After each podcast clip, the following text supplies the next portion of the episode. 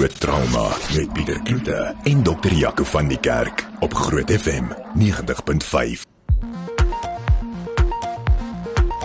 Baie welkom. Ons tweede laaste groot trauma vir 2023 saam met dokter Jaco van die Kerk, direkteur van Trauma met 24 by Netcare se hospitaal in Montana en dan het hy ook sy eie praktyk waarmee hy nog 'n lekker woeker daar in Montana en daai area. Jaco, altyd lekker dat jy hier is. Goeienaand Pieter, lekker om hier te wees.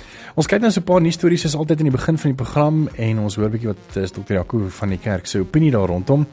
Jaco, mediese afval.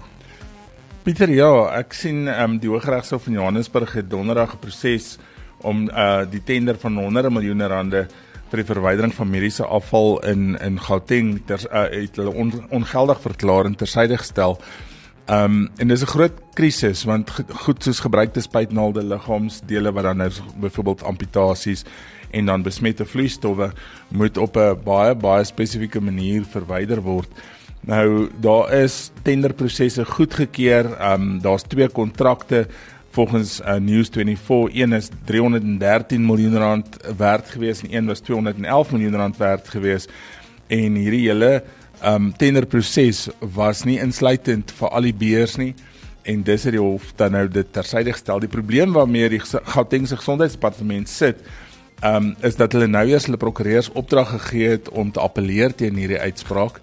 Um maar die hospitale gaan aan Dit is 'n 4000 bladsy hofdokument. So daai prokureurs gaan 'n redelike rukkie lees hmm. voordat hulle um, dan kan kom by die begin van 'n appellering uh proses. Um daar's meer as 200 hospitale wat geraak word deur hierdie um afvalproduk of afvalverwyderingsprobleem en ek dink dit gaan 'n groot krisis wees. Ek gaan nie verbaas wees as ons ergens weer sien ergens in die suide van Johannesburg staan groot hmm. um area waar daar dalk um besmette uh, jy weet afval gekry word nie. Um ek dink net om 'n tenderproses daar te hê, daar's tog baie reëls en regulasies dat jy nou by die hof moet gaan draai om dat die hof nou vir jou moet sê jy het nie dit gevolg nie. Um maar daar's geen backup plan kan ek amper sê nie. Hmm. Dis nogal dis nogal sleg. Wat kan gebeur as ek byvoorbeeld nou saam met my honde 'n bietjie gaan loop in die straat en hiersoos nou by 'n sypaadjie deur 'n parkie en dan iewes klik trap ek op iets en ek kyk mm -hmm. en ek sien dit is 'n klomp naalde wat deur die hospitaal weggegooi is wat gebruik is. Het dit 'n risiko vir my in? Ja, Pieter, dit dit, dit is eintlik 'n baie groot risiko want bloed is maar hoog in proteïen, so enige bakterieële infeksie sal daarin ehm um, floreer. Die tweede ding wat almal oor bang is is HIV. Um en ek dink nie mense moet nie bang wees vir HIV nie, maar jy het 'n redelike lading van virus nodig om positief te toets of te te, te serokonvert soos hulle sê na 'n HIV positiewe status toe. Maar 'n ding wat baie gevaarlik is is hepatitis B en dis baie meer aansteeklik selfs as HIV. Ja. En jy weet nie um die pasiënt waarin jy um die naald gehad het of hy positief of negatief is. Die mense kry ook kroniese draers van hierdie hepatitis B en hepatitis C en dit is 'n baie baie slegte siekte wat mense eintlik nie optimaal kan behandel nie. Um ons in die medisynebedryf word gereeld getoets en gekyk of ons antiliggame hoog genoeg is, anders word jy weer ingeënt daarteen. Um en ons in die medisynebedryf sien elke liggaamsvloeistof of liggaamsdeel of spuitnaald as 'n potensiële bron van infeksie. Um so ja, ek dink tog dit hou 'n geweldige risiko in En 'n ding soos hepatitis B wat kroniese draerstatus kan kry, kan vir mens later selfs lewerkanker veroorsaak. So. Ehm um, kroniese hepatitis B is 'n baie groot probleem. Laaste ek gelees het is ehm um, as jy dit vergelyk met HIV, ehm um, se infeksiepotensiaal is hepatitis B omtrent 20 keer meer infektief as HIV en dit is nogal dis nogal uh, skrikwekkend. Ons gaan net nou 'n bietjie gesels oor uh, eh, HIV vigs uh, wat natuurlik wêreld vigsdag wat so 'n week of wat gelede was. En uh, dan ook 'n bietjie goeie nuus. Lyk dit vir my dit lyk my mediese nooddienste in die Wes-Kaap kry nuwe ambulanse en toerusting onder andere drones wat Jaco ons bietjie meer oor gaan vertel. So bly gerus ingeskakel daarvoor. En dan vanaand se program ons gaan 'n bietjie gesels oor drie onderwerpe vanaand. So as jy van een van hierdie drie 'n vraag het is jy meer as welkom vir ons te vra op ons WhatsApp lyn. Ons gaan 'n bietjie uh, gesels oor hoe werk narkose en hoekom het jy nou juis 'n gespesialiseerde persoon nodig om dit te kan doen. En oor haarverlies en dan ook in die swem van damme en riviere nou in die vakansietyd waarna om uit te kyk. Hierdie is nie 'n mediese adviesprogram nie, maar wel 'n program waarin daar dikwels inligting deur kenners gedeel word rakende verskeie gesondheidskwessies. Vir persoonlike raad of advies, Raadpleeg jou mediese dokter of sielkundige. Groot trauma op Groot FM 90.5. Dis groot trauma. Ek is Pieter Kloete saam met dokter Jaco van die kerk en ons kyk net 'n paar nuus stories wat nuus gemaak het en ons hoor 'n bietjie wat is dokter Jaco van die kerk se opinie daar rondom.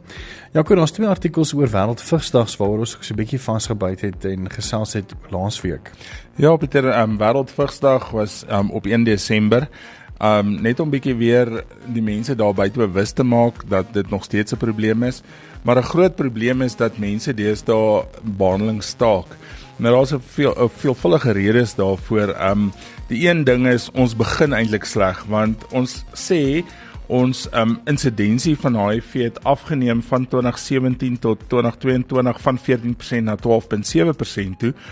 Um wat beteken 7.8 miljoen van Suid-Afrikaners leef vandag met HIV saam.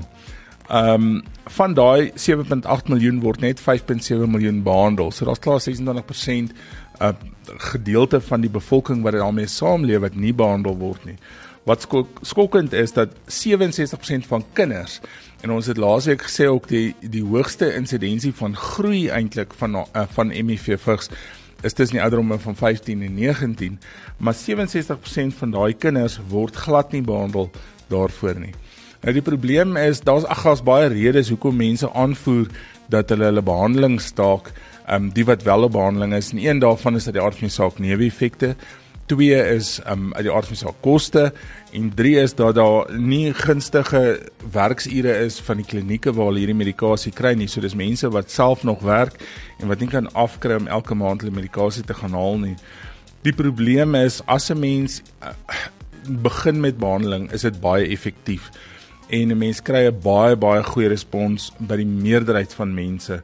Ehm um, as jy jou behandeling staak of onderbreek, dan is jou risiko daar om weerstandigheid te kweek van hierdie virus en as jy dan weer medikasie begin gebruik, dan kan dit nie so effektief werk nie en mense kan dan op hierdie ek wil amper sê downward spiral gaan ehm um, van HIV. Ehm um, dit is kommer kommerwekkend want uit die aard van die saak dis die groeiende bevolking, dis die dis die dis die volwassenes van môre wat eintlik baie meer 'n uh, hoër positiwiteitssyfer het as die ouer mense. Want die ouer mense dink ek is al baie meer bewus daarvan. Ehm um, en as ons sit met 'n groot persentasie van HIV wat in die populasie omgaan wat weerstandig is teen ehm um, antivirale middels of antiretrovirale middels, dan gaan ons sit met 'n groot krisis want daar kom nie teen 'n groot tempo ehm um, nuwe antiretrovirale middels op die mark nie. En ons sal dit af met 'n lekker goed voel storie Jaco uit die Weskaap uit. Ja, weer eens Weskaap, né? Nee. so die ehm um, Weskaap se mediese nooddienste het nuwe ambulanse en toerusting gekry, maar wat vir my baie oulik was, hulle sê hulle het nuwe hommeltuie gekry of drones wat gebruik word en van groot hulp is veral om mense te soek ehm um, waar beseerdes ehm um, opgespoor moet word byvoorbeeld op Tafelberg of waar ook al hulle gaan stap of waar hulle seer gekry het. En sodra die ligging van hierdie mense dan nou met die die drone of die hommeltuig bevestig is, kan noodhelikopters en of ambulanses na die toneel ontbied word. En ek dink dis 'n baie goeie ehm um, gebruik van hierdie van hierdie drones en en goeie tegnologie gebruik. Um 'n ander goeie ding en ons het al baie gepraat op die program oor um noodpersoneel wat aangeval en aangerand word terwyl hulle uitgaan na tonele toe is van hierdie voertuie het 360 grade sigkameras nou om mm. sodat die personeel binne in die voertuig van alle kante af kan sien wie die voertuig benader en en ehm um, hulle self sodoende kan beskerm. Ehm um, dis 'n groot persentasie van van ehm um, voertuie of 'n groot getal voertuie wat gegee word. Ehm um, hulle probeer om dan teen einde Maart 2025 4000 van die 6500 voertuie te vervang ehm um, wat die staatsvoertuie is en dit sluit in jou gewone ambulanse voertuie wat net mense kan vervoer, vierwiel aangedrewe voertuie waar hulle mense moet gaan haal in plekke wat nie met ehm um, gewone uh, padvervoer ehm um, toeganklik is nie.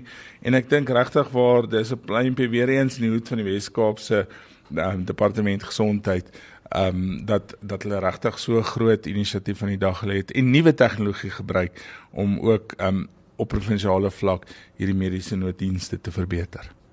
Net hierna gaan ons 'n bietjie gesels oor haarverlies. Dis nie net by mans nie, dis ook by vrouens. Uh wat miskien ook nie 'n slegte ding is nie, want vrouens hou mos van minder hare as mans. En dan bietjie later ook narkose en ons gaan 'n bietjie kyk oor beter vure want ons mos nou lekker warm en uh, ons mos nou stroompies wat uh, wat vloei, weet met mense daarin gaan swem of nie. So waarna jy moet uitkyk uh hierdie vakansie so by Chris inskakel daarvoor. Onthou ook jy kan vir Jaco enigiets vra medies 061 6104576 onthou standaard tariewe geld. Groot trauma met Pieter Kloete en dokter Jaco van die Kerk op Groot FM 90.5.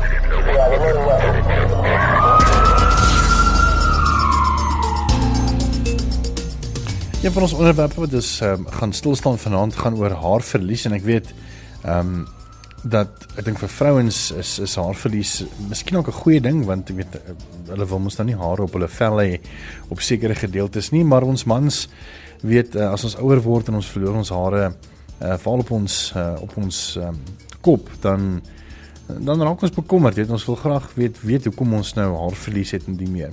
Hoe groot probleem is haarverlies Jaco?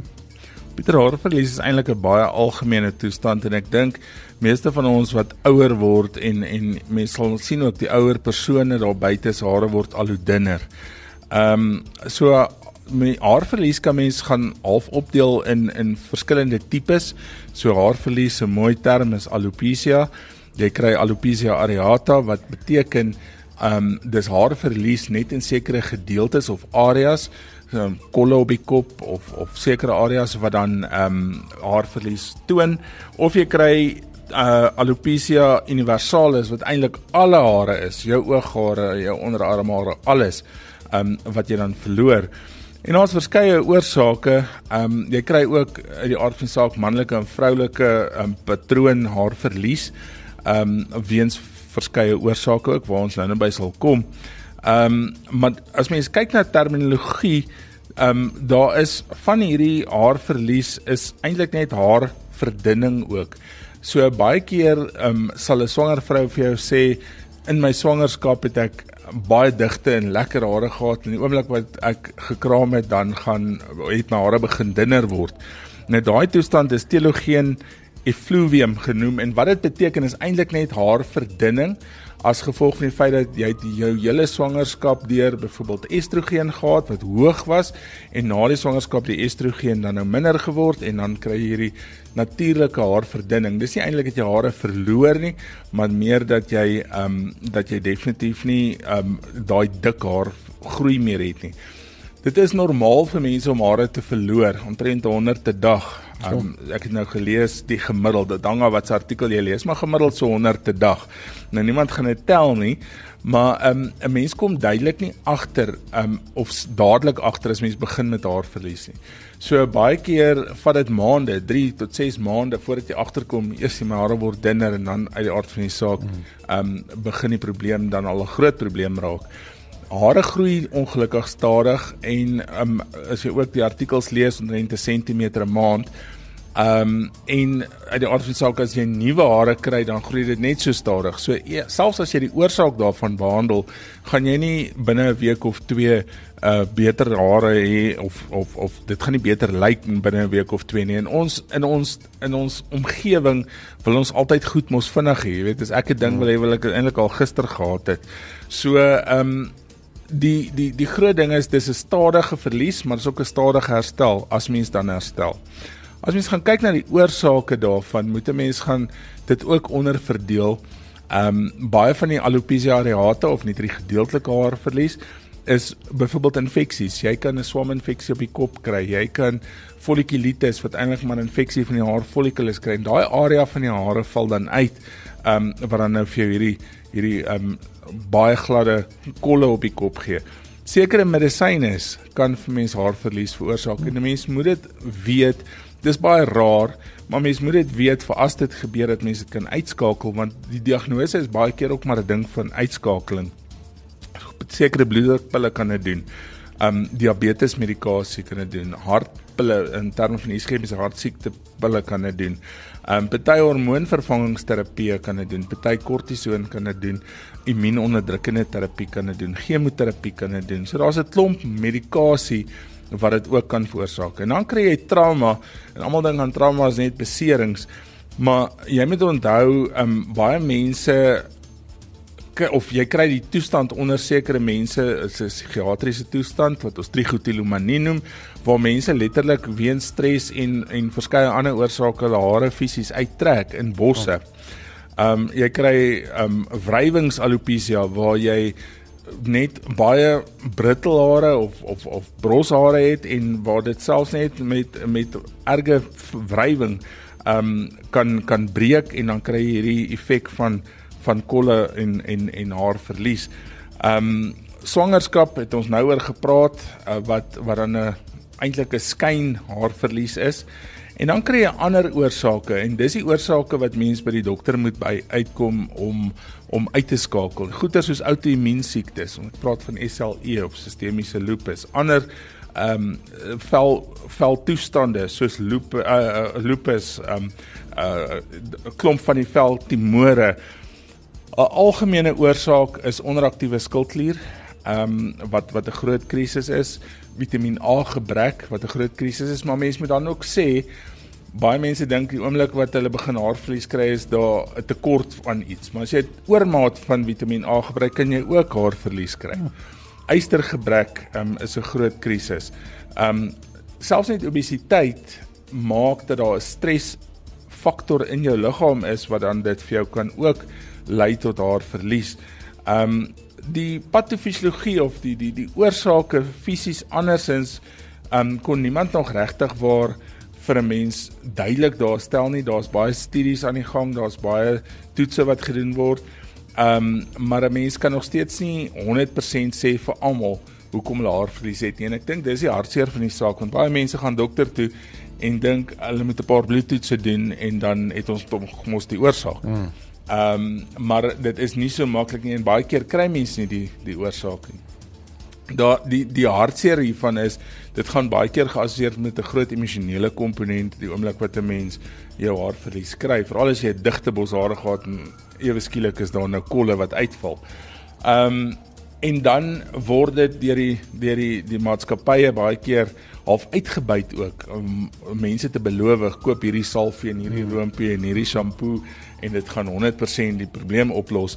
Ehm um, jy kan net 'n probleem oplos jy weet waar dit vandaan kom. Hmm. Ehm um, daar is twee middels wat beskikbaar is en wat wat wat geregistreer is vir haar verlies ehm um, behandeling. Een die aktiewe bestanddele is minoxidil ehm um, wat tans in ons land baie moeilik verkrygbaar is en die ander een is finasteride, maar dit is net vir mans. Ehm um, daar's ander handelsname nou van die goed, maar dis die aktiewe bestanddele. Ehm um, dis dis geregistreer vir vir behandeling. Uit die aard van die saak, ander behandelingsmodaliteite is dan uit die aard van die saak haar oorplantings. Ehm um, en dan is daar sekere gevalle waar mense kan steroïdterapie, ehm uh, plaatjieryke plasmaterapie ensovoorts gebruik maar die enigste ding wat regtig waar 100% resultate amper kan waarborg is aaroorplantings. Jy het so gepraat oor um, alopecia en ek sien dat uh, Joe Foster, die bekende sanger wat ook deel was uh, van die groep Adam op 'n stadium uh en natuurlik die tema liedjie geskryf het vir die fliek Pad na jou hart hmm. het ook alopecia gehad en ek sien in een van sy plasings wat hy laas jaar geplaas het, het ook dit getag as alopecia universalis net ons moet sien. Yes, weet daar hy het nie ooghare nie daar's nie hare op sy kop nie. Ehm yes. um, so ja dit dit dit is nogal redelik algemeen dit is 'n baie algemene probleem. Definitief. Net nou gaan ons 'n bietjie gesels oor uh, narkose en hoekom moet jy nou juis 'n gespesialiseerde narkose dokter hê om jou narkose te gee en ook wat is narkose? Jy weet um, is dit nie maar net dieselfde as 'n disprin en 'n uh, een van die ander pynverdowingsmiddels nie. Jaco gaan 'n bietjie vir ons vertel net hierna. Ons het nou gepraat baie oor haarverlies en alopecia en ek dink um baie van ons het 'n klomp mites oor haarverlies en een van die mites wat regtig waar ek dink seker van die oudste is maar ook die meer persisterende mite is dat um die dra van 'n hoed wat 'n mens haar verlies gee. Die ouer persone gaan vir jou sê as jy te veel hoed dra, gaan jy haar verlies kry en dis eintlik heeltemal 'n mite. Jou hare kry sy suurstof en sy nutriënte van die bloed af en nie van die lug af nie. Ehm um, so alhoewel jy as jy styf passende hoede of 'n hoed dra, kan jy beskadiging van jou hare kry, maar jy gaan nie alopecia kry van die dra van 'n hoed nie. Groot trauma op Groot FM 90.5. Welkom terug is groot trauma. Onthou enige vrae vir Janko 061 6104576 onthou standaard tariewe geld. Ons wil weer stil staan by narkose. Ek is nogal baie nuuskierig om te weet ehm um, weet hoekom moet 'n mens nou 'n narkose dokter ook hê mm -hmm. om vir jou goed te gee? Ek meen kan 'n mens dan nie soos maar weet jy die over the counter uh pyn verdrukkings goedjies kry wat jy sommer net kan sluk en daar het jy dit nie. So Jaco, wat kom ons begin miskien ook oor wat is narkose? Pieter ja, ek dink 'n mens moet 'n mens moet onderskei tussen narkose en net sedasie. Sedasie gebruik ons baie keer narkose middels om iemand se bewussyn net so te onderdruk dat jy 'n prosedure soos byvoorbeeld steke insit, ehm um, kan doen op daai persoon maar jy gebruik dit teen 'n ander dosis. Narkose ehm um, en, en ek is nie 'n narkotiseer nie, maar ek ek kan vir jou sê is is basies 'n paar redes hoekom jy iemand narkose gee. Narkose is daar om jou bewustheid weg te neem. Met ander woorde, eintlik beheer die narkotiseer jou vlak van bewustheid. 2 om jou te sedeer en dan in slaap te maak en 3 om analgeties op te tree. Met ander woorde, hy hy beheer jou pyn. En daar's baie mites daar buite van mense wat wakker word onder narkose ensovoorts. En dis dis met hedendaagse narkose eintlik nie regtig meer moontlik nie omdat ehm um, jy kan daai narkose gasse meet selfs tot op die alveolêre vlak. Hulle die narkotiseers praat van 'n MAC of 'n minimum alveolêre konsentrasie. Hulle weet presies wat is die konsentrasie van narkose gasse wat jy kry jy kan um uit die aard van die saak word jy heeltyd gemoniteer onder narkose so jy gaan um definitief kan sien as iemand se bloeddruk begin opgaan of polstempo begin opgaan of hy gebruik meer pynmedikasie ensovoorts om rustig gehou te word dan um maak jy hom net weer dieper. Um daar's ook baie beter moniteringsmodaliteite deesdae wat die narkotiseers en spesialiste narkotiseers gebruik. Byvoorbeeld um cerebrale perfusie. Met ander woorde, hulle kan gaan meet jou brein um uh, bloedvloeie en en aktiwiteit tydens narkose wat baie baie um indrukwekkend is maar ook baie belangrik om dan 'n goed gespesialiseerde narko narkose te kry. Um die stadiums van narkose want almal dink net jy gaan in, jy lê daar op die teatertafel, hulle spuit jou en dan daar slaap jy, daar gaan jy aan. Maar narkose is eintlik gebeur in fases. Die eerste fase is jou induksiefase so waar die narkotiseer dan vir jou hierdie medikasie spuit baie keer so witterige vloeistof in naam van ehm um, uh, uh, uh, propofol wat die aktiewe bestanddeel is en ehm um, dan raak jy aan die slaap maar dit beteken nie jy sal klaar onder narkose nie. As jy lang prosedure ondergaan en jy moet spierverslapping kry dan kan hulle vir jou spierverslapper gee. Die oomblik wat dit gebeur gaan jy op jou eie ophou asemhaal so die narkotiseer sit dan naby tot in jou lugweg en hy beheer jou lugweg en beskerm jou lugweg um tydens die narkose proses en uit die aard van die saak um beheer hy dan nou so jou hele kardiorespiratoriese stelsel. So jy kan nie op jou eie asemhaal na die spier verslapper nie. En dan moet hierdie narkose in stand gehou word want jou induksiemiddel hou net 'n sekere hoeveelheid tyd. So daar's ook verskillende opsies. Jy kan uh, met gas um narkose in stand hou en daar's verskeie gasse op die mark en daar's deesdae baie um veilige gasse is in die ou dae op die mark. En of jy kan 'n uh, um 'n narkose of 'n pomp uh, wat jy wat jy letterlik 'n uh, infusie pomp gebruik waar jy heeltyd bietjies bietjies narkose middel deur 'n drip vir hierdie persoon gee. So die narkotiseer is baie baie belangrik in terme van um eintlik beheer hy tot 'n groot mate jou hele fisiologie want hy moet kyk dat jou brein aan die gang bly dat as jou bloeddruk te hoog of te laag gaan kan jy beroerte kry onder narkose. 2 hy moet na jou kardiorespiratoriese stelsel kyk so hy al um letterlik vir jou asem deur middel van die ventilator. Hy moet jou bloeddruk beheer. As jou bloeddruk te hoog is, uit die aard van saak jy word geopereer, dan gaan jy meer bloei. As jy byvoorbeeld 'n skouerchirurg is en jy um sit die persoon so half in 'n in 'n regop posisie om te opereer en jy kan nie die drukke hoog genoeg kry nie. Jy kan nie binne in 'n skouer met 'n kamera brand teen 'n tempo wat wat ehm um, jy weet bloeding kan stop met 'n normale bloeddruk nie. So hulle moet die bloeddruk afbring, maar hulle moet dit ook so afbring dat die pasiënt nie te lae bloeddruk kry en dan weer nierskade kry nie. So hulle kyk ook na die uitskeiding tydens narkose en dis baie keer hoekom mense wakker word of voor die tyd 'n uh, 'n kateter kry is mense moet die inname en uitskeiding gaan gaan moniteer. So dis 'n dis 'n baie baie um komplekse stelsel eintlik van die hele fisiologie of die hele werking van hierdie individu wat daar voor op die tafel lê word eintlik dan kunsmatig deur jou beheer vir daai tyd wat hy dit nie self kan doen nie.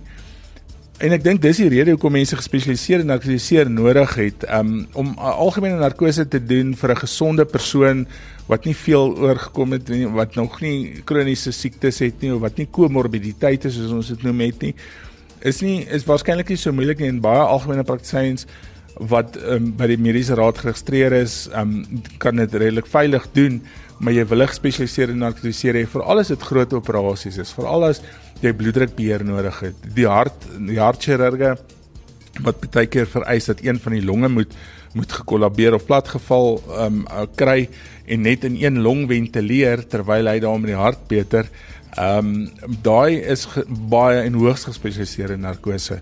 Ehm um, en ek dink dis dis regtig waar ehm um, 'n baie fyn kuns wat ontwikkel word oor 'n tydperk van jare ehm um, en met opleiding ook nagraads om 'n goeie goeie narkotiseer te word. So dit is nie so dat jy narkotiseer net ehm um, jou inspuit en gaan sit en wonder wat gebeur tot die einde van die operasie nie.